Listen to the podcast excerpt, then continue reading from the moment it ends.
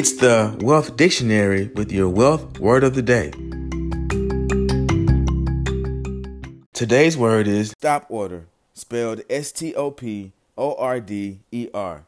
Stop order is an order to buy or sell a security when its price moves past a particular point, ensuring a higher probability of achieving a predetermined entry or exit price, limiting the investor's loss or locking in a profit.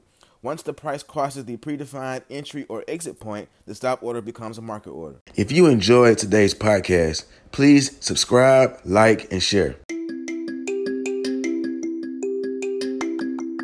With your wealth word of the day, I am Matthias Trulin.